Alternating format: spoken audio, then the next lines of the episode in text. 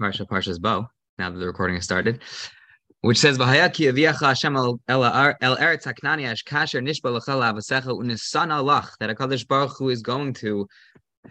The Torah is uh, telling us about the time when Hakadosh Baruch Hu will have brought us to Eretz Canaan, to Eretz Yisrael. Kasher nishba l'chal that Hakadosh Baruch Hu has promised us that He swore to us that He would do for us to us and our forefathers, unisan Allah, and He will give it to us. He will give Eretz Yisrael to us. What does it mean unisan Allah? What does it mean that He'll give it to us? So Rashi here comments, unisan Allah that Hakadosh Baruch Hu will give you the land of Eretz Yisrael Necha ki ilu nisan lecha bo bayom. It should seem to you, you should view it in, from your perspective as if it was this very day that Hakadosh Baruch Hu gave you Eretz Yisrael. The alti beinecha ki avos. Don't let it be like a Yerusha. Don't let it be like a uh, inheritance from your forefathers. No, it's as if Hakadosh Baruch Hu gave it to you as a present, as a gift today on this very day. The problem is that uh, the Torah, according to Rashi, is telling us not to view Eretz Yisrael as a Yerusha, not to view Eretz Yisrael as an inheritance. The obvious issue with that, what complicates things, is that in last week's parsha we read a different pasuk, also about the promise for Hakadosh Baruch Hu to bring into to Eretz Yisrael. The pasuk says, "Hey, Avram like Yaakov." This is the land I'm going to take you to that I promised to your forefathers. Vinasati. I'm going to give it to you, Morasha, Ani Hashem, as a Morasha which we would translate as an inheritance. Exactly the same thing, obviously, as Yerusha, that it's going to be a Morasha for you. So what does it mean over here? That the Pasuk is telling us that it should be unisana lach, unisana to you, I'll give it to you. That Rashi tells us means necha, not Yerusha's avos, but rather nisana lacha, it's nisuna to you today on this very day as a present, not as a Yerusha from your forefathers. The Pasuk tells us a Morasha. It tells us it's an inheritance.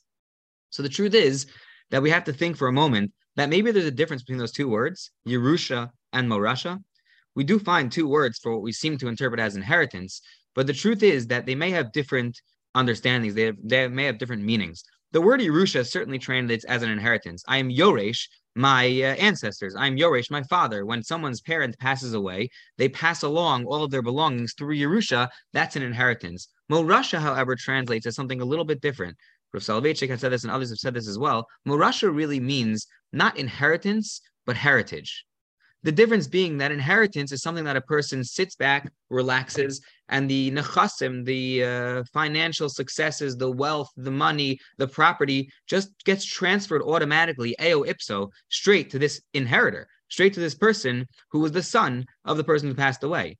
But a morasha, a heritage, a legacy, that's something a person has to earn something a person has to live up to, something a person has to fill the shoes of his ancestors in order to fill in and take on that morasha, take on that heritage, that legacy, not an inheritance, but a heritage. Says Rashi, Eretz Yisrael is a land which you may fall and think is a Yerusha. You might fail to realize it's really a morasha. Because in Parshas Va'era, that's what the Torah told us. It's a morasha, it's a heritage, it's a legacy. It's something we have to earn. It's something we have to work for. It's something Chazal tell us that we're going to suffer for, that we're going to fight for, that we're going to have to make kinyanim on. We're going to have to acquire it with our hard work.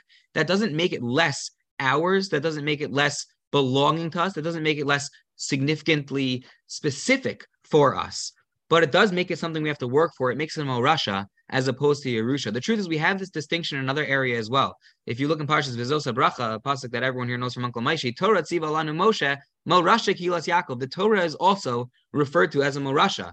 And yet you have a Mishnah in Maseches Avos, in Pirkei Avos, the Mishnah says that a person has to be Haskein Atzmecha Lilmod. A person has to make sure that they prepare themselves, they push themselves to learn, to put it on melis, to toil over learning. Why? She'ena Yerusha Because Torah is not a Yerusha for you. What do you mean? Torah tzivalanu Moshe, Morasha, Kilas Yaakov. What do you mean it's not a Yerusha?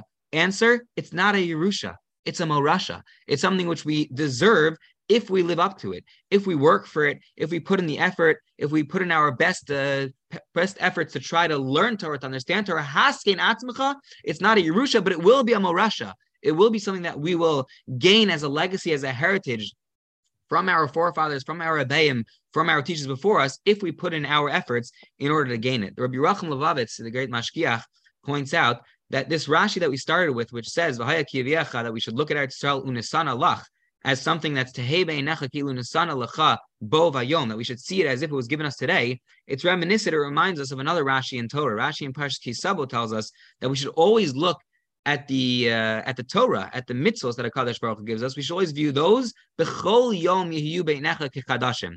Bayom aleihem. We should look at the Torah, we should look at mitzvahs as if today we had Matan Torah, as if today was our Sinai. And Reb Yerucham says, you see, there's two contrasting ideas over here, themes that are being developed. On the one hand, we have to view Torah and we have to view Eretz Yisrael as something which is every single day new, kichadashim. There's a chavivas, there's a deep love and affection, there's a thrill, there's an excitement, there's a newness to Torah every single day.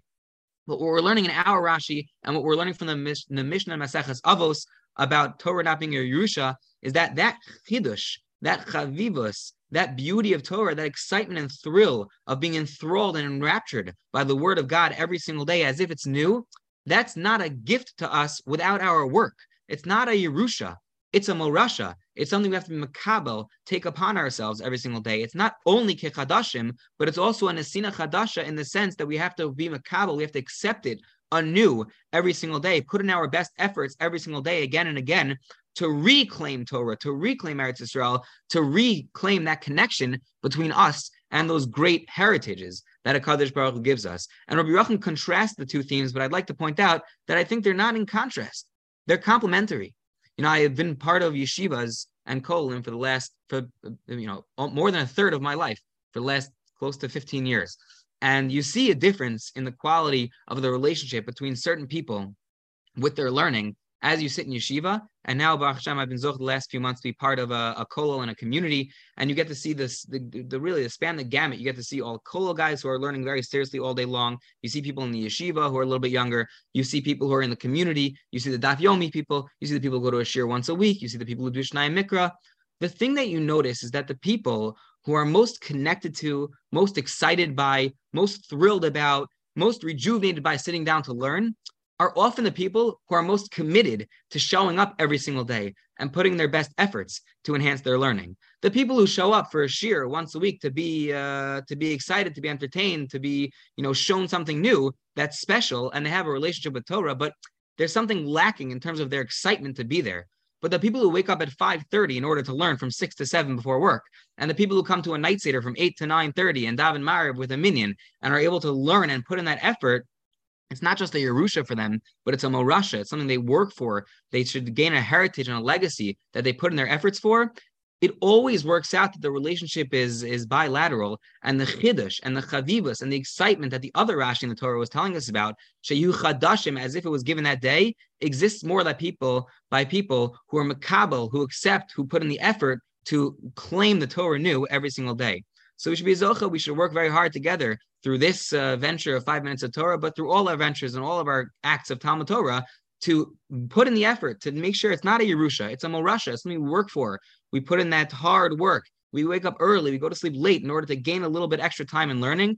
And through that, it should taka be be'enecha chadashim. It should be ki'ilu boba yom nitztavisa. It should be with chiddush, with excitement, with novelty, with thrill. And b'siyat we should grow to enjoy and love Talmud Torah as well. Everyone have a wonderful rest of the week.